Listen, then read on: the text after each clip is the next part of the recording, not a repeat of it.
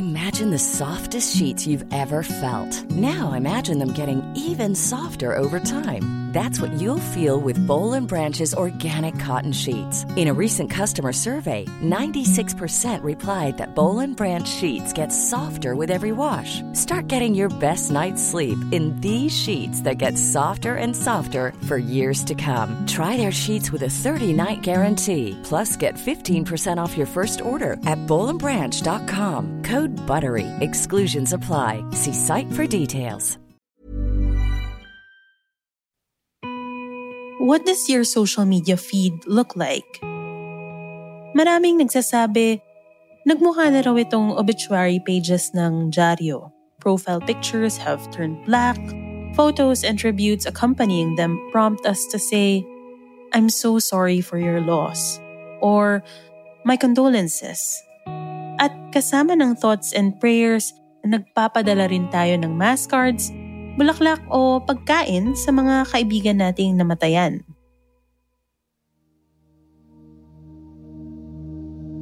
I'm Trisha Aquino, Puma Podcast. You're listening to Teka Teka. Ngayong undas, tignan natin. Paano nga ba makiramay? At kung tayo naman ang nagdadalamhati, ano ang magagawa natin sa ating pangungulila? When we talk about grief kasi, it's not only about death, grieving for death of a loved one. So yun yung pinaka-obvious. But when we talk about grief, it's really like losing a person. It can be like loss of a job sometimes, loss of opportunities, loss of properties. So this losses actually triggered yung feeling of grief. But certainly losing someone that we love, that's the essence of the grief, no? That's Doc Karing Taroha, a registered psychologist as well as a mental health practitioner and advocate. There are common feelings that people go through when they grieve. Usually, ito yung nangingibabaw, yung matinding kalungkutan. Meron ding galit, may frustration, merong takot, tsaka yung minsan hindi tayo makapaniwala. But being in the pandemic complicates the grieving process. Dahil ngayon ay pandemic and we are isolated, yung karaniwang paraan ng pag-express natin ng pagdadalamhati at pakikiramay sa mga nagdadalamhati natin kaibigan, hindi natin magawa. We cannot feel the physical comfort of people that we love and who are comforting or consoling us. Now, giving ourselves the space to grieve is important. Lalo na kung tulad ng nabanggit ni Doc Karing, hindi tayo makapagsama-sama para magdamayan. But how do you know when the way you grieve is no longer healthy? Paano kung sumusobra ka na pala? And is there a correct way to grieve? You know, grief is a different experience for different people. It's a unique experience. What may work for other people may not necessarily work for us. Recently, Doc Karing attended a grief summit where one of the leading grief experts, David Kessler, said something important. Grief must be witnessed. Kailangan maramdaman natin, makita natin, hindi natin pwedeng baliwalain na, oh, wala lang yan. Or sometimes people have a tendency to actually trivialize the feelings yung parang sasabihin, buti nga, sandali lang, buti nga ikaw, nakasama mo. We need to acknowledge, recognize, and yun nga, the, the grief of each one. Sabihin nating nakabasa tayo tungkol sa isang celebrity na namatay. O kaya sunod-sunod ang posts ng mga kakilala natin tungkol sa mga kamag-anak nilang namatay. Affected tayo kahit hindi naman natin personally nakasalamuha yung namatay ang tawag dito ni Doc Karing collective sense of grief. We tend to absorb this, sometimes without realizing it. And in response, it's perfectly fine to distract ourselves by binge watching Netflix shows, going on a social media detox, finding a new hobby, doing a ton of exercise, or ordering a lot of milk tea. Whatever makes you feel good. But grief is different depending on the intensity of the loss. Kung namatayan ka ng magulang, anak, kapatid o asawa, iba yon. So, how do we heal? Citing David Kessler once more, ito ang sabi ni Doc Karing. The grief does not define you. Grief is something na we experience, but it is not who we are. Yung self-compassion, you treat yourself as your best friend when you are in a grieving process, no? It's a process, but losing someone doesn't end. Sabi ni David Kessler, grief is a messy process. Different people will be at different stages of grief. Kaya kung ikaw naman ang nakikiramay sa kaibigan mong namatayan, samahan mo lang siya. Makinig. Meet them where they are. Minsan kasi feeling natin nakakatulong tayo kapag marami tayong sinasabi.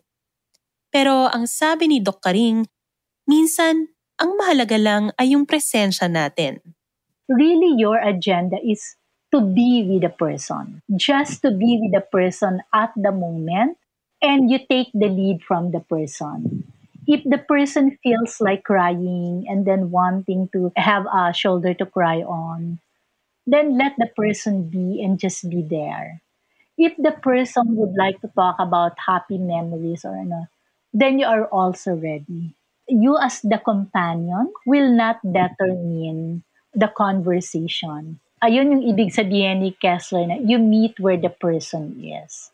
Dagdag pa ni Doc Karing, there's nothing wrong with crying. Kung naiiyak ka, umiyak ka. At huwag din nating pigilan ang iba sa pag-iyak.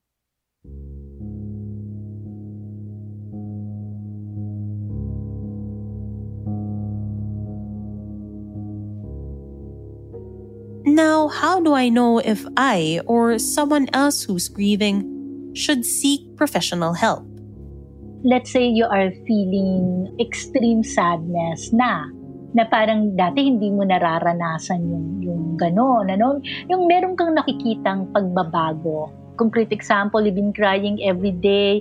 Siguro kung bago pa lang yon, kunyari one week, okay na, two weeks. Pero pagka more than a month na yan, no? Parang yun na prolong. You start to ano, show yung anxiety symptoms, difficulty sleeping, and then lack of motivation, and then yung restlessness, feeling agitated. And then you kind of like see changes in your own behavior. Di ka na makapagtrabaho ng katulad ng dati, di ka na makapag-isip, di ka na makafocus sa trabaho, and you keep on thinking about your lost friend, lost family member. If you're self-aware, this is not me anymore. Other family members would notice na parang iba ka na, even eating habits nagbago, sleeping patterns nagbago, extreme naman to, yung parang nagiging numbed ka na, yung numbness, you become forgetful, tapos yun na nga, frustration, anger, all rolled into one, then maybe, okay, something is happening to me. We also asked Doc Karin, should we seek closure? Eh, ano bang ibig sabihin ng closure in the first place? Does closure mean not remembering the person? Di ba hindi? It's really like acceptance, acceptance of the loss, but it doesn't mean that I am no longer connected with the person that I lost. I continue to be connected. And tayong mga Pilipino, ganun, sineselebrate natin yung birthdays, death anniversary.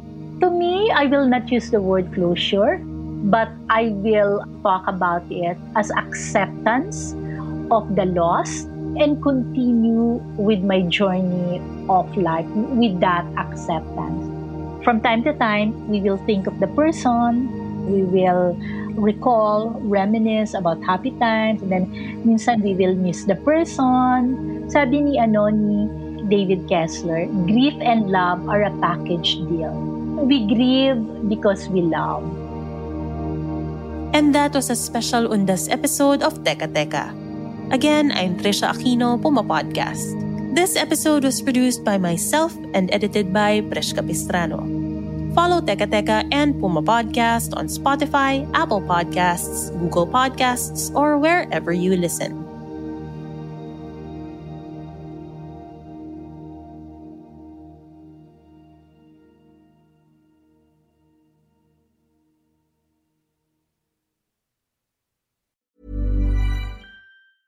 Ever catch yourself eating the same flavorless dinner three days in a row? Dreaming of something better? Well, HelloFresh is your guilt-free dream come true, baby. It's me, Kiki Palmer. Let's wake up those taste buds with hot, juicy pecan-crusted chicken or garlic butter shrimp scampi. Mm. Hello Fresh. Stop dreaming of all the delicious possibilities and dig in at HelloFresh.com. Let's get this dinner party started.